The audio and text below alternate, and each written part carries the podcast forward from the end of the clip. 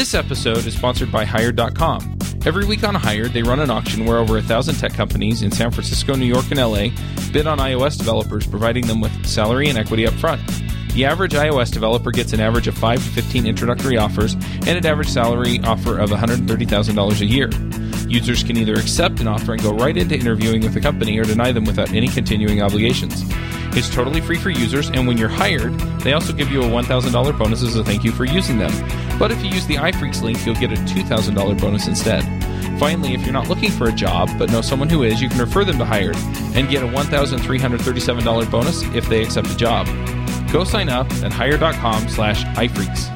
Hey everybody, and welcome to the iPhreaks Show. Today in our panel we have Andrew Madsen. Hello from Microsoft Build in San Francisco. And I'm James Zuber, also from Microsoft Build in San Francisco. Today in our show we've got Olivier Bloch. Hi guys. Okay. So, Want to tell us a little bit about yourself? yeah, definitely. So I'm a, a French guy We came to the US eight years ago working for Microsoft. These days I'm a program manager in the Azure IoT team, engineering team. So working on SDKs for developers and developer experience in that field that I'm passionate about, which is the, uh, the Internet of Things area. Cool. So if Uh, we're playing buzzword ahead. bingo, I think we're going to win. Uh, IoT, it's a, it's a big word, and everyone kind of thinks they know what it means. They just mean tiny devices and a fridge I had to reboot. But Actually, that's the interesting thing about the Internet of Things is that everyone talks about the things because that's the visible part of the iceberg. But what IoT is about is, is way more than just that. It's actually about what's going to happen with all these uh, sensors data that has been generated and pushed up in the cloud or to some gateways or something, and, and how you're going to analyze all that. Are you're going to be smart about reacting to all that data. How you're going to also trigger commands back to the devices. How you're going to manage those devices. So it includes like so many different topics that are just that go beyond having a smart fridge that tells you when to refill the milk. Uh, that it's like it's pretty you know interesting. Everyone I've been talking to at the event at Build here has a different scenario. And people came with like super interesting stories and scenarios and ideas that we didn't even think were, you know, existing or in someone's mind. So it's, it's pretty, it's pretty interesting. Great. So think about, uh, in the past we used to call that machine to machine or embedded or connected stuff, smart devices. Uh, but now it goes from just the devices to much more in the cloud. And then you can you can imagine whatever crazy scenarios you want, and our services will help you implement that. What part of this whole Internet of Things ecosystem does Azure IoT provide? Yeah, so Azure IoT is uh, several things. It's a series of services around Azure that allow you to go from ingesting data from devices that you can authenticate in your service and you can manage from the service to what we call the Azure IoT Suite, which is a bundle of pre-configured services that is some sort of a turnkey solution for you to deploy on your subscription and use. So we have a couple of these, uh, which are the remote monitoring one and predictive maintenance one. So the names are pretty explicit. Just after a few clicks, what you're going to deploy with that is a series of these services that will do everything from getting the data from devices. Uh, in the remote monitoring sample, we get humidity and temperature data from whatever type of devices. Being able to monitor that data, being able to set up rules uh, to trigger events based on specific, you know, events on happenings on that data.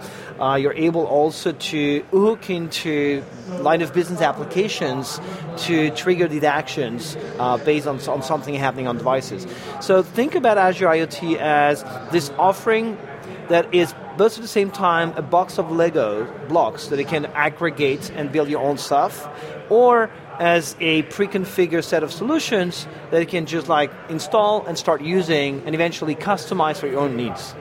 Everything you've talked about just now is about taking data from, from an IoT device, pushing it up to the cloud, and being able to, to do the things Yep. you talked about. What about what about when you need to go the other way? Yeah, so That's the certain- Azure IoT Hub service, which is that cloud gateway for devices, allows you to do both.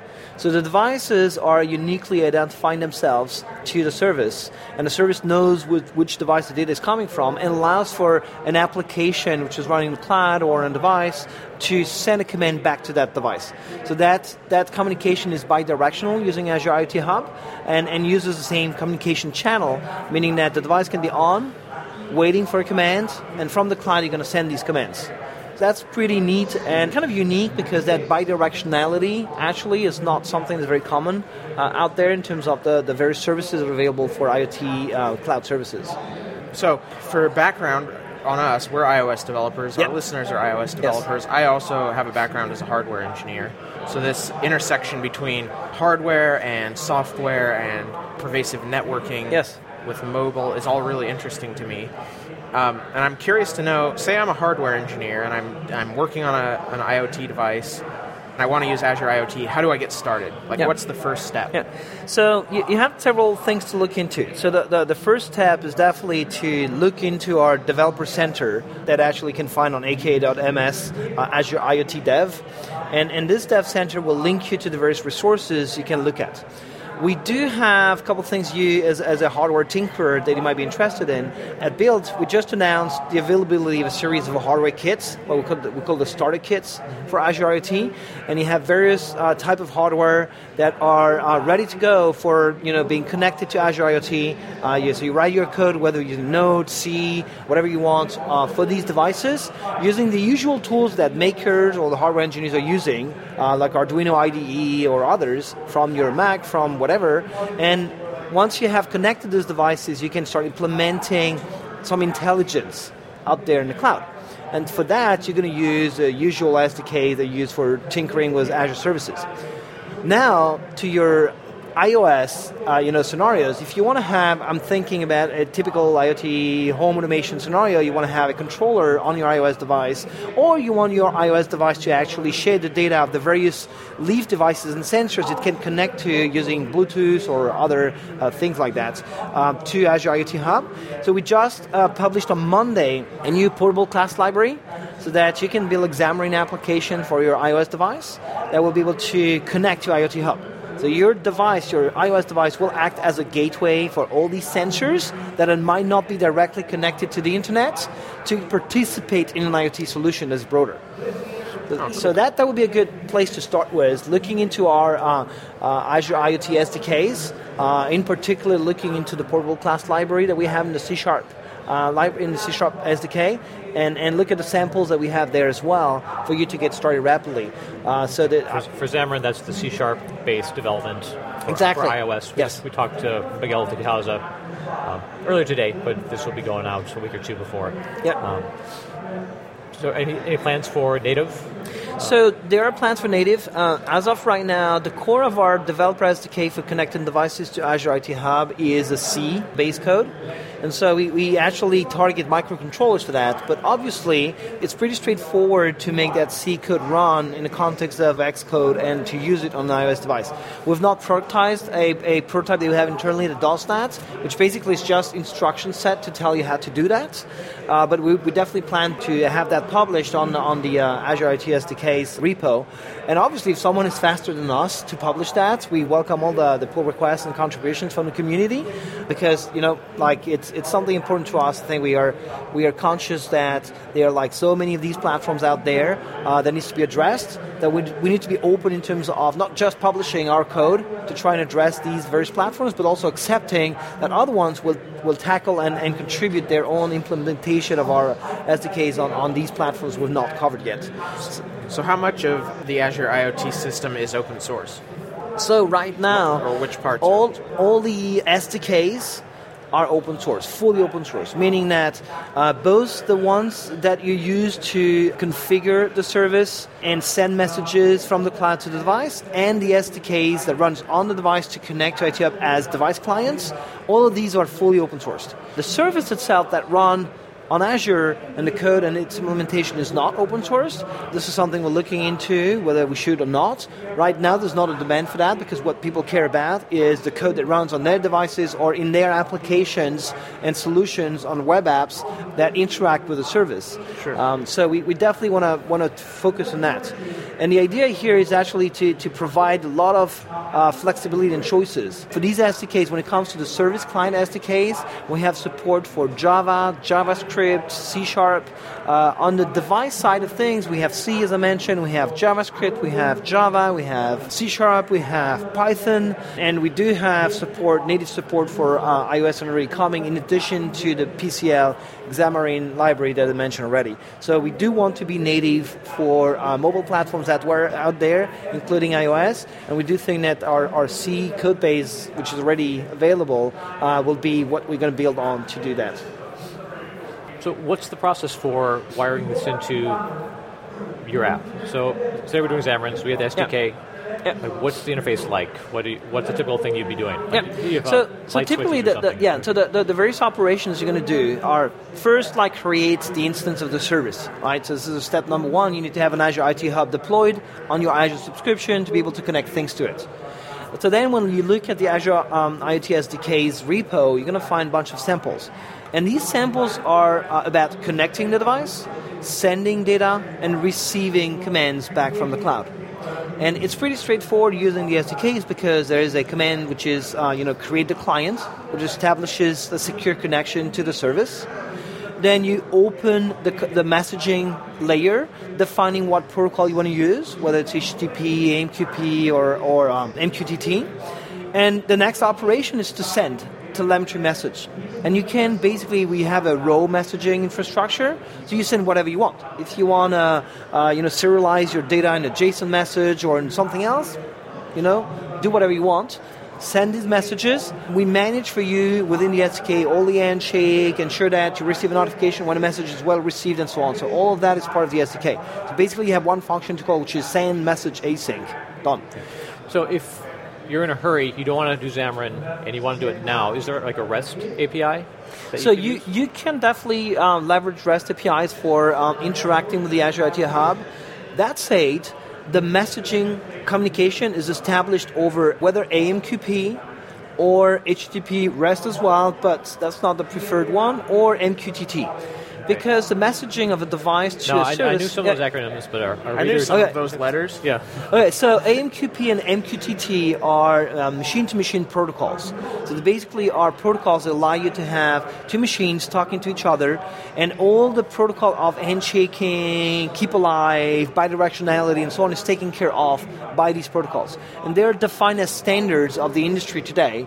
Uh, that lots of very smart guys are, are uh, participating in discussions and writing. So basically, we comply to the standards of the industry for communicating across two machines. And so we implemented that in our service in the cloud and in our SDK so that you can have that used there. And the reason why we're using these machine to machine protocols is because HTTP REST has limitations. Uh, the typical limitation is that you don't have bidirectionality. Uh, and if you're a device and you want to receive a command from the cloud, you have to pull for messages, and this is not very efficient uh, when you're in the IoT space. You might not want your device that runs on a battery and that gets connected only once a day to send its telemetry data to be pulling every minute to get a command. Right, so these machine-to-machine protocol, they are very, very much optimized to to not use too much of the bandwidth and the energy when they have this connection open and they have the keep alive handshaking happening. So that means you can run you know, on a battery-powered device and have these kind of devices being always connected and receive a command and act in the instant they receive the command or at the instant it's been emitted in the cloud. So this is why we, we're talking about these various protocols that are available. And definitely one of the things that you, you realize when you start realizing what IoT is and how it's actually being used, like HTTP has just been the default for development for years. Yes. And you get into the case that you're talking about, you might have a device out in the middle of nowhere just calling into a, a cell phone signal or Yes. a satellite. So Exactly. you know, all the overhead from your HTTP request doesn't make sense. Yeah. So you got all these new protocols that do kind of cool things. Exactly, and you definitely describe it, the exact scenario that it tackles, which represents a huge, you know, uh, portion of the IoT devices out there. Because very often, when you think, when, when these days we talk IoT, we see the big, nice, shiny, you know, home automation object. What we don't see as a consumer is all these other devices that represent the billions that all the, the press analysts talk about that are the IoT devices out there. So these are things as as simple as a uh, temperature sensor, which is on a um, remote, uh, I don't know, uh, remote farm somewhere, or on a cattle, or all I've, these. I've seen it for things that are for like how much grain you have in your silo. You know, yeah, middle of some farm. exactly, and- exactly, and and there are already a lot of these devices out there today, but they're not connected to a cloud. They might be connected to a local gateway or to a local application. And what we want to offer is the possibility to actually extend the capabilities of these solutions. Because, like farmers today, they do modern farming, right? They have all these. That's that's a good example, and we can continue talking about these ones, uh, which is like you have all these sensors allow you to manage your silos, manage your cattle, uh, and they have applications run on a PC or whatever, and that they gather the data and do limited type of analytics, reports, whatnot, right? So what we want to offer is a possibility to extend this solution so something is going to go broader, right? So not only for this farmer to be able to benefit from very high compute and storage and so on from the cloud, but also eventually for companies to build solutions that they will sell to farmers as certain, like you know, um, software as a service solution that run in the cloud. And say, hey, instead of having all these sensors to install and this application to run, you know what? You, you install these sensors, you install that like black box gateway, and then the only thing you're going to have to do is go to a portal on the web, log in, and then you're going to have all the information about your cattle and so on. And we can, we're going to connect you to your peers or connect you to other professionals. We're going to connect you to the provider for the food of your animals. We're going to connect you to all the rest of your industry so that you can actually focus on what is your job, which is farming, versus trying to install that freaking software on that PC that you, not, you know. So this is exactly what it is about, which is like allowing to extend these existing solutions where devices are connected and share their information and data uh, to broader solutions that get more data, tra- like deal with more uh, information and so forth. That's really about it. So if you're creating all the, all this data, what's what's the management story like? Are you know most of our audience they're mobile developers, so we're Yeah. mostly on the client side. We're not doing a ton of work in like the server stuff. Like what if, you say I've created some smart light switch, what type of data are you getting on the server? Like So it totally depends on, on the, the solution you want to implement. So the light switch, there's, uh there's like two main scenarios I would see there. The one is the use of that light switch, right? Which where uh, you want to optimize on energy consumption and you want to eventually optimize on comfort, as in, you know, you send a voice command and it's going to command the, the light switch or dimmer to go down or something like that. The second one is the health of your system, especially if you want actually maintaining, like, for example, we're talking light switch, but it might not be for consumer could be for an enterprise, for a warehouse, or something like that. So you might want to eventually know when bulbs are running out in a warehouse if you're the company, you know, selling these bulbs. Because like the Home Depot of the world, they don't go change their, their bulbs themselves. They have a company doing that for them, right? And so as that company, you might want to have a way to have a remote monitoring of these systems and in- infrastructures because you don't want to have a guy going through all of the Home Depots of the world, you know, and manually visualize the, like all the bulbs that are running out or whatnot, right? So you want to have also that, that type of data. So the first type of data are things that you're going to deal on what we call the hot path of the cloud uh, solutions, which is you're going to react on the stream of data. You might not need to store it somewhere. It's just that you apply filters on this stream of data and you immediately trigger an action. So, for example, you so what, what what do the filters look like? Is this in code? the filter will be yeah. So for filtering this kind of data, you have various types of services. One is called um, Stream Analytics, where you define what an input is, which is uh, IoT Hub, which is that field yeah, that, that device gateway to ingest all the data in the cloud through that thing. And then you have Stream Analytics job that can in, like look at that stream of data, and you use SQL type of queries using code to say, hey, if that type of data goes over that threshold, then publish an alert right? And then what you would do is you would have a worker role, a web app or something, code that actually reacts on that specific alert, right? So this is what I would call the, the hot path. The data is coming in and boom, immediately you do something. The cold path is a place where you gather lots of data and you dump that in some data lake, in some big data solution, Hadoop, whatnot. And, and after the data has been logged with tons of uh, information, metadata, what was, was the data coming from? What time did it come in? Was it what level of alert, warning, information it is, and so forth? All of that is then managed the, using the regular data mining tools or whatnot, and you produce dashboards to do reporting, to do, to do like deep analytics and machine learning analytics and so forth on the back end. So these are the two paths for the data in the IoT solution, IoT scenarios that actually you need to think about. So how do you create the dashboard? Is it point and click? Are you actually coding up HTML, yeah. or what's the experience like? So, uh, in terms of creating a dashboard for visualizing and starting playing with the data. So, when it comes to Azure IoT, we have what we call the Azure IoT Suite, where in a couple of clicks you can deploy these pre-configured solutions that I talked about. One is remote monitoring, the other one is predictive maintenance, and we're going to add uh, more soon. And so the idea is that you create your subscription on Azure. If you don't have one, then you go to AzureIoTSuite.com, then you say, hey, create a new solution, click on remote monitoring, and it's going to take five, ten minutes to deploy all the services on your subscription that will have everything from you know the device cloud gate, which is IoT Hub, to a website that uses Power BI controls and so on to see graphs and meters and so on. And here you have a starting point for building your own dashboard, right? So that's that's one way of doing it. Or you have a, already a type of scenario that we address in the IoT suite in mind.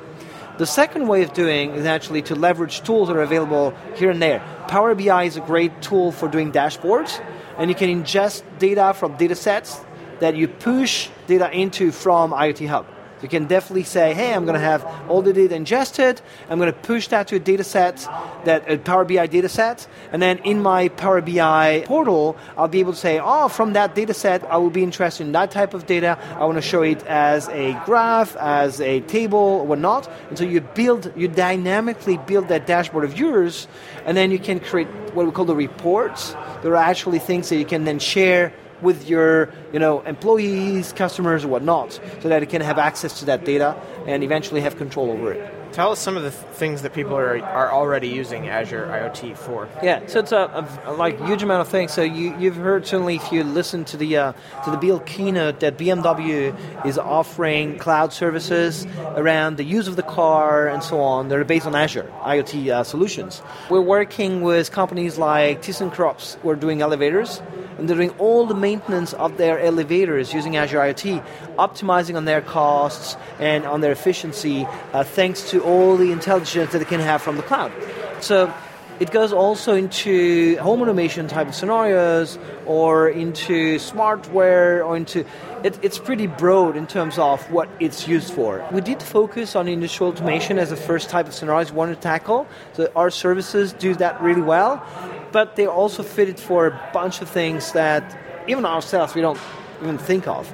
So we had that uh, very interesting discussion with a guy earlier on the booth who has a system which is about using light bulbs and sending a specific frequency that you or I doesn't see through light to uh, geolocalize objects or people or things in a room or in a building. So you have these various uh, lamps that send a specific frequency, each of them, and from your device that you wear or that the device has on board, you'll be able to triangulate you know, where you are based on these frequencies because you know where the light bulbs are, right? So basically, they're used like sonars systems. And then what they do is basically offer building mappings and real-time, you know, localization of instruments, tools, people, and just based on the light bulbs that are up there. And so there was a scenario that was like totally crazy because they are basically yeah, managing. It's, it's hard to like to figure out the light. Imagine in this like huge building we are in, all the lights could be sonar systems that actually are emitting their own frequency, and a device that you're wearing detects them, right, receive that frequency, and is able to say, okay, I'm receiving that with that strength of the signal, so that means I'm at that distance of that point. And then I'm receiving that other frequency at that strength, which means I'm at that distance of that second point and third point. So you, you can know exactly where you are based on that. And then this device will communicate to Azure IoT and be able to report to the IoT solution exactly where it is. So when you're in a building, you don't have GPS signal, right? So and the accuracy of a GPS signal is not as good as that because the triangulation now can be at the centimeter. And so you can geolocalize in a place based on that on that uh, any object that actually is equipped with that receptor uh, for these frequencies. wow. That's pretty Um, cool. I mean, so it's a pretty mo- cool system, right? Most of the internal triangulation approaches have not worked so well, like iBeacons. Yeah. Because you get inside, they're bouncing everywhere. Bluetooth, it's, it's really hard to get. Well, that's a nice thing about light. I mean, it does bounce around, but it does not have nearly the difficult propagation characteristics of radio like Bluetooth. Exactly. Um, I don't you- remember the name of the company, but yeah, I think they're onto something here. Yeah, that sounds cool. You talked a little bit about home automation. Um, that's something that I think a lot of, you know, some of the stuff we've talked about here is really cool and transformative, but it, it's for industries that the average person never thinks about. Most people don't, are not farmers. They don't think about Yeah. how a farm is run. Um, everybody lives somewhere and has a Yeah. house, you know. Yes. So I think home automation is one of the first things people think about when they think of Internet Yes. of Things. Apple has a system for home automation called HomeKit, which is, is Yeah. nothing uh, is, is really nothing about what you're talking about with uh, Azure. But as iOS developers, we know that we can create a HomeKit device, and then it, there there are really nice APIs on iOS Yep. to talk to that and stuff. Do you do anything Yeah. with HomeKit? So um, here's the way I see that. I think I think HomeKit is great and is really very much optimized for home automation. It certainly will also be applied in, in building automation, the more industrial version of uh, home automation. And I like it. I mean, like we're not though in the business of as the Azure IoT team in the business of building something that does exactly that, but I would love for publishing a sample or something that will allow uh, you guys to connect an HomeKit system up to Azure IoT and access the power of Azure. And when I say the power of Azure, there's all the big data, all the storage, all the compute, all the machine learning that you can think of. And that means that once you have your data come from these devices up there, and once you're able to actually go back and control these devices from that backend, off you go. And I don't see that as being something totally unthinkable or impossible. We actually do want to do that, as in interact with another cloud that does um, IoT or, or another solution that does IoT. You're mentioning automation, but I want to go back to another sample which is very interesting, which is Sigfox. So Sigfox is a company that does uh, that IoT network of theirs that allows for devices that are like very low consumption and don't run all the time to be connected.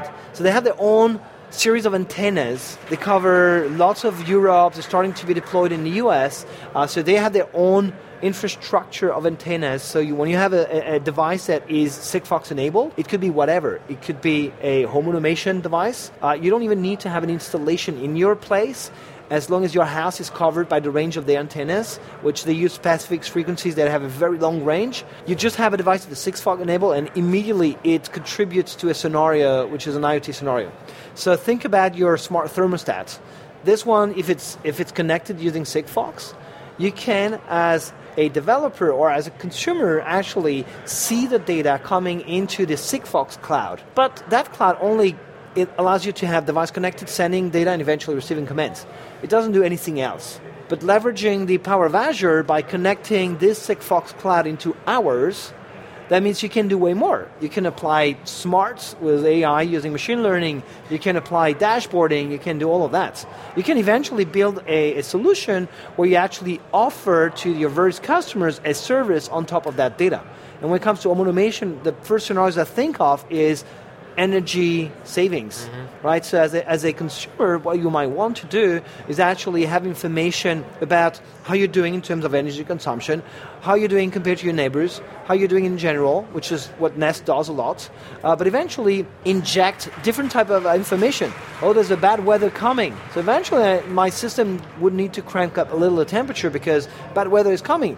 Or I know that in the morning there's going to be better weather, so I should eventually like tune down the temperature to save energy. And anyways, as soon as the sun comes out, it's going to heat up, and I don't need to heat up my house. So these kind of things, because you would have your solution connected to a broader set of solution and services, thanks to something like Azure, you'll be able to do more. And as a company, you'd be able to offer more type of services to your customers. So when I think about home automation and HomeKit and Google Weave and things like that, I totally think that it, it does make sense for us to have these easily connectable to Azure IoT, to the Azure IoT Hub, uh, so that you guys can develop solutions and leverage all the smarts, all the storage and so forth that we have in the cloud. Yeah, definitely. We're app developers. We're not necessarily going up and configuring servers. or Yeah. Hadoop Yeah, yeah. clusters if you have I'm- tons of data. Well, you know, that- I don't know how to do that. That's the thing that, um, Scares you. yeah, absolutely, that I have no I hear idea you. how to do. I hear you. So I'm coming from the uh, embedded device development side of things. So my, my background is in developing the things that go in your car, in your hard real-time systems, you know, like robot arm controllers and things like that. So the first time I was offered to join the Azure IoT team was like, whoa, what's that? And well, I was uh, happy enough because they were offering me a job about like talking to device developers. So I was like comfortable with that. However, the more I work with what we have in the back end, the more I'm just like, okay, so we're talking about interacting with a service versus interacting with an OS. It's not so different. It has an API surface that you, as a developer, just tackle, right? It gives me services like a OS platform gives you, right? Uh, not the same type of services, but still, you Yeah. request an information, gives you an information, you send a control, pretty much the same principles, right? Yeah. And the good news is that to, to develop for this cloud, especially for Azure, you can do it on your Mac using your favorite language because you have SDKs for pretty much everything up there. So as a developer, you should start looking into these end-to-end scenarios because they're not so scary and they're not so hard to implement. If you want to implement a simple weather station, for example, of your own, go get one of these starter kits that is like hardware. You can tinker with that, connect temperature, humidity, whatever sensors on it. Gather the data, whether you want to go through your iOS device as a gateway to the cloud, whether it's directly connected, your, your choice. And then you can very rapidly, following some of the instructions in these end to end samples, create an IoT hub to ingest the data. And you say, okay, so in my logic, I want to get that data, eventually apply some filters to trigger alerts.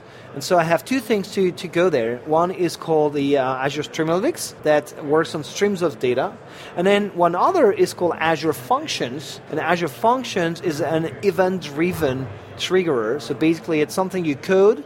You don't have to deal about hey, it's a VM or it's a website, it's hosted there or not. You just go to the portal for Azure, you say create new function, you, you decide what is going to be triggered on, whether it's going to be an HTTP REST API, so you, from somewhere else you can call that API and it will trigger the action, whether it's an event hub, which is that stream service that when it receives data filters like send something, whether it's a blob storage, which is something where you store a file, there's data in there, and Azure Functions, you will use, uh, for now, there's Node and C Sharp code you can put in the portal. You don't need a developer tool or not. You just like drop the code up there, and this thing will be executed when it's triggered. So if you define that as the HTTP trigger, when something, whether it's a device or another service, will call that REST API, that code will be executed in the cloud. What's happening in the back as a VM deployed with the code, and you don't have to care. It's all taken care of for you. So from there, you have a system that ingests the temperature data, eventually filters the data, and then does something like sending a command back to the device to, for setting the temperature, for example, or sends a tweet or sends an email to your to your device or an SMS because you want to be um, you want to be you want to be uh, notified when your house is, is on, and eventually you want to say, hey, I want to turn my heat off from my phone right? Because that's one of the common scenarios. Uh, and you say, hey, same command triggers the action for the function. The function talks back to the device through IoT Hub, and boom, you set the temperature remotely. It's like few services, very straightforward. And I'm sure, like any of the smart developers that you guys are, in about 20, 30 minutes, you have that deployed. You, you, you said this earlier, but you're making it sound like snapping Lego together. Say that again, sorry. You're making it sound like snapping lo- Lego. Yeah, it is. It, that's exactly what it is about. It's, it's actually um, snapping these boxes of blocks of Legos. Uh, that's what it turns out to be. It's way simpler than you would think. And actually, we're working a lot on on providing tools that will allow you to actually not have to deal with all the deployments and maintenance and so forth of these, of these services. So when you think about the cloud offerings, it goes from what we call infrastructure as a service, or basically it's like think of like bunch of servers that are hosted and maintained by us that you run your stuff, right? And then you have the platform as a service, which is more advanced type of services where you have APIs that you can use to do something. And then you have the software as a service that goes beyond, where actually you want to implement a scenario and it's already pre-baked for you. So we're not there yet when it comes to IoT, but with the IoT suite, we're getting there. We're very close to that. Uh, but you as a developer, then you can look at the various levels. And depending on what you want to do, what you can do, what you know how to do, you can go for one another. If you want to do it yourself and build your own VMs and just publish them and have them do all the work, well, go IaaS. If you want to go with advanced services that do a bunch of things for you, you just aggregate like, you know, blocks of Legos, you go with the PaaS offering. If you're the guy who just wants to basically leverage a service, like device management, for example, from us, go for the SaaS offering. So you talked about connecting with the cloud, communication to the cloud, back to the device. Yeah. How do you handle cases where your internet goes down? Maybe your Wi-Fi is up, your internet's Yeah. down. Yeah. Um, is that handled? Do you have a direct, direct connection with your So, devices? so this is a very common scenario where a device is not uh, permanently connected. And so we do handle in our SDKs uh, the fact that the device is not permanently connected. So when the, the application will come back to lo- online, it will reestablish the connection. If you have a set of messages that have been bufferized in, be- in between, they're going to be sent. So this is definitely an infrastructure that we provide in our SDKs so that you don't have to think about it. And then from there, you also have to be, you know, conscious of what's going on when you develop for the device. Like when you develop an application for an iOS device, you have to consider the fact that this device might not be always connected.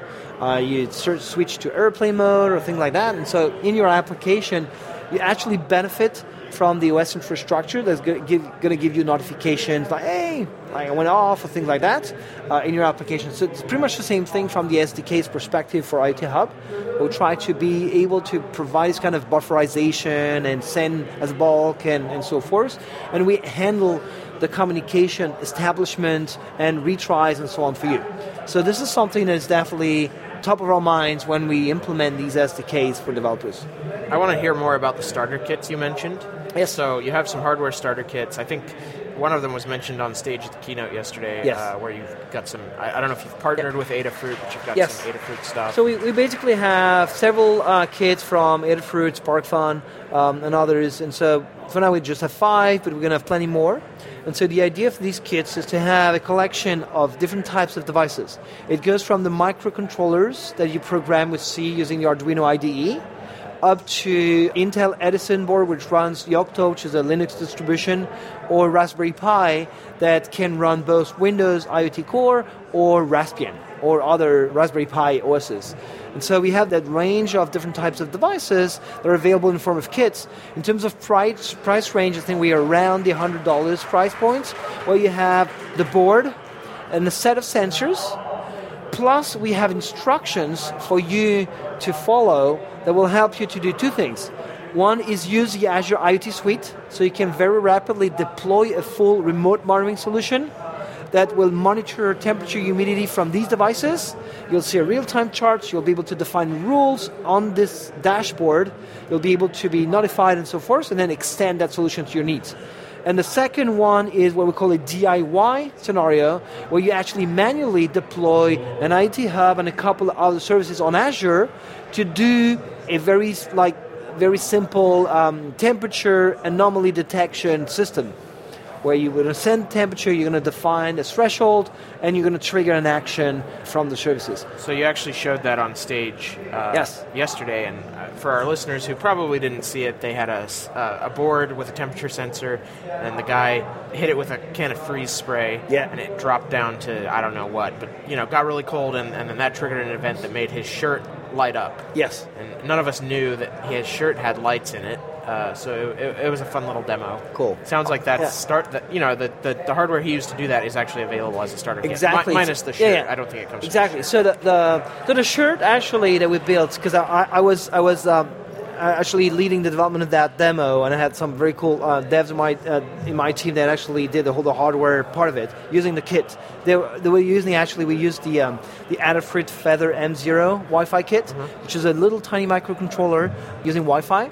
And what we did actually, we just went to um, to some uh, Home Depot shop and bought some LEDs of 12 volts, uh, you know, some stripes of 12 volt LEDs. And um, we had our actually our GPM, our like partner level guy, was like super geeky and so on. He went out and created these boards of cardboard where he laid all the LEDs, and we actually blacked out uh, the, the LEDs we don't want to be visible. Oh, okay. Yeah. Uh, we, we made it like super like you know it's a maker thing Yeah. and so then what happened is that it's just an on-off trigger right? We're not, we're not actually controlling each of the LEDs. We Right. could do that. It would have taken more time. Yeah. So in that case, it was just on off.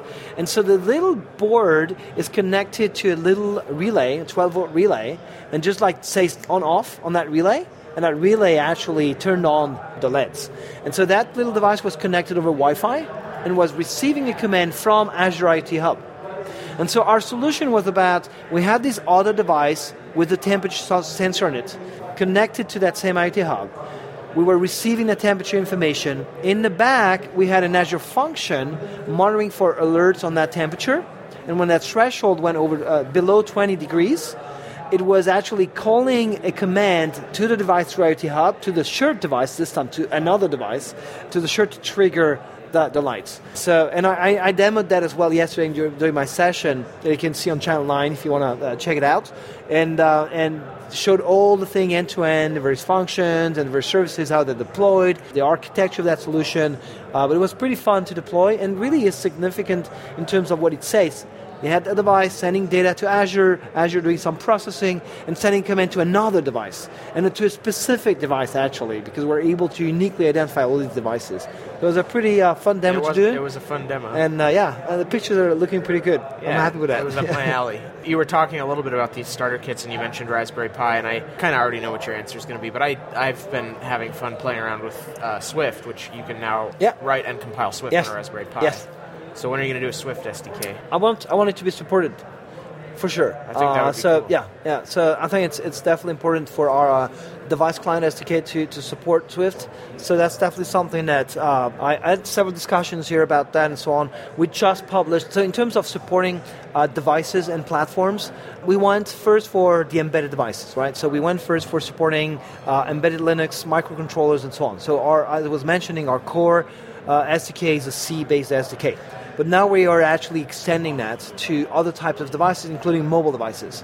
And so the, the PCL Xamarin Library was a low-hanging fruit. Boom, it's there. Uh, now we need to look closer into not only, I know for you it's like Swift or Objective-C, I, I, I'm understanding that you guys prefer Swift these days, but having Where a way for you to develop is. natively for that. Cool. Um, and so I don't think it's going to be too much of a problem to actually have our C stack being exposed uh, in, a, in a Swift API set.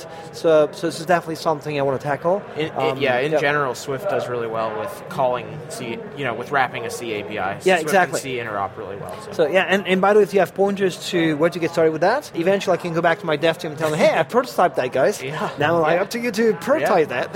Nice. So actually, I- there's one question for you guys because you're in that area that I had, which is, how do you see something like you know the uh, the Apple Watch entering into a scenario like that? So would you see something like an application that would connect anyways through the through the phone, right? And and the phone itself, you have like we have Swift support, or whatever, could actually make that watch participate in an IoT solution easily. Yeah, that's something you would do, right? So that's Right. definitely the type of samples that I want to implement as well because. Why not? I mean, like it's totally doable. I, I think that would be a great sample because, uh, you know, for example, one of my favorite things about my Apple Watch, and I think everybody would say this, is is, is the, the way it does notifications, right? So if Mm-hmm. I can get a notification that my garage door opened Yeah. because my wife just got home or whatever, you know, through it. This is home automation Yeah, stuff again. But totally. Yeah, absolutely. Yeah, well, and I think it would be pretty straightforward to implement today. As soon as you, as soon as soon as you can develop that iOS app that actually uh, that actually will receive will communicate with your home or with that garage opener or not, uh, you're done. Yeah. And and um, the use of a, of a Azure IoT Hub in there would definitely help you in, in various ways, uh, as in like having that notification up, even if your device is not connected, to be able to, to notify you as soon as it gets back online, or, or these kind of things. Uh, so that's definitely something that, that could be done very easily. Um, to once again uh, using Xamarin today, uh, but in the near future using using Swift or, or Objective C. So that's definitely something we want to implement. Yeah. So that's yeah, pretty cool scenarios uh, in mind.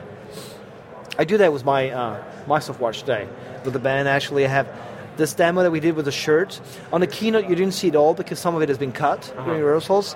But basically, what I had is, and I presented in my session, well, I had a, a, a customized version of the remote monitoring, not taking temperature humidity from a device, but taking heartbeat and, and, and skin temperature from my band, through my phone.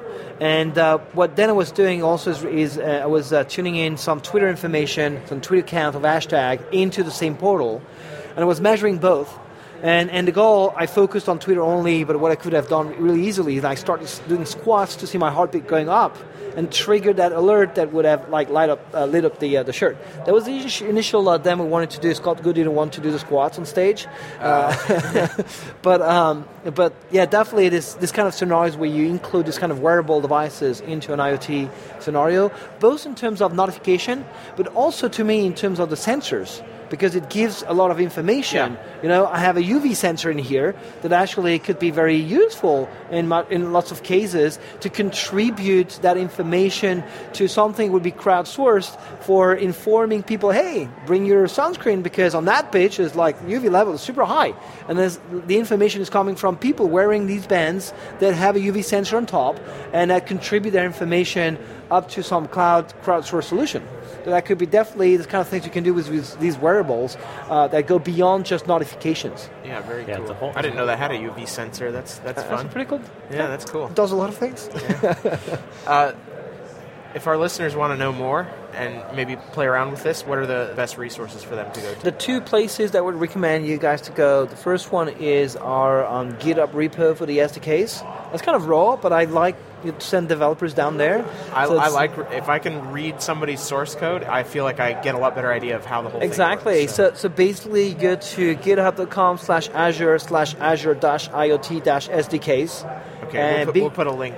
Awesome. And and the second place you, you might want to go is actually our samples page on Azure, aka.ms slash Azure IoT samples. And in there we have end-to-end samples, including the ones that um, that power the starter kits that we have. Uh, so we are going to grow. You're going to find like maybe a, a, dozen samples up there, but we're going to grow that list. And obviously, we accept contributions as well here. So if you have like crazy ideas, uh, you can you can go there. And so these would be the two places that would send developers. You mentioned you did a session on all of this. Yeah. It's my understanding that the session videos for this are they're online on Channel Yeah, so. yeah. I think mine is B844. That's uh, the name was uh, Developers Introduction to Azure IoT. Okay, and then uh, what if you want to buy a starter kit? What if you don't buy a starter kit? So yeah. you go to you, uh, we're going to add the URL, URL as well um, for the starter kits. There's an, uh, uh, Azure.com/slash IoT starter kit. Think that's the one. And this is where you see all the kits and all the links for getting started, for buying them, and so forth. Cool. So anything else you want to say before we get to the picks? Well, you know, thanks for having me here. It was interesting. And uh, definitely want to continue the engagement with you guys and, and iOS developers because I think there's uh, much we can do there. And uh, so, you know, let's, uh, let's meet on GitHub on the issues. You can find me on Twitter as well, uh, O-B-L-O-C-H, O-Bloch. And, uh, you know, let's continue the discussion. Cool. Okay. Thanks, Olivier. Awesome. Thank you, guys. So, uh, we're not doing picks for the, the hosts because we're, we're all out of picks at the show. But uh, do you have a do you have a pick? yes, I have a small pick for uh, for my stay uh, these days in, in San Francisco. I have my first sous vide cooked uh, steak. Uh, I know lots of you might have already. It was my first one. It was perfectly cooked. Uh, and as a big geek, I say my first thing going back will be to go buy a, um, a, a sous vide machine to do my cooking. That was my, my cherry pick of the week, I guess. Are you going to yeah. hook your sous vide machine up to Azure Internet? Well, you know, anything is possible. hey, why not? You know, I, might go crazy. Actually, there's no reason triggering turning on the sous vide machine, yeah. like when I'm leaving the office before yeah. coming back home, that'd be great. Yeah, totally. All right, thanks again. Awesome. Thank you, guys. All right. Bandwidth for this segment is provided by CacheFly, the world's fastest CDN. Deliver your content fast with CacheFly. Visit C A C H E F L Y dot com to learn more.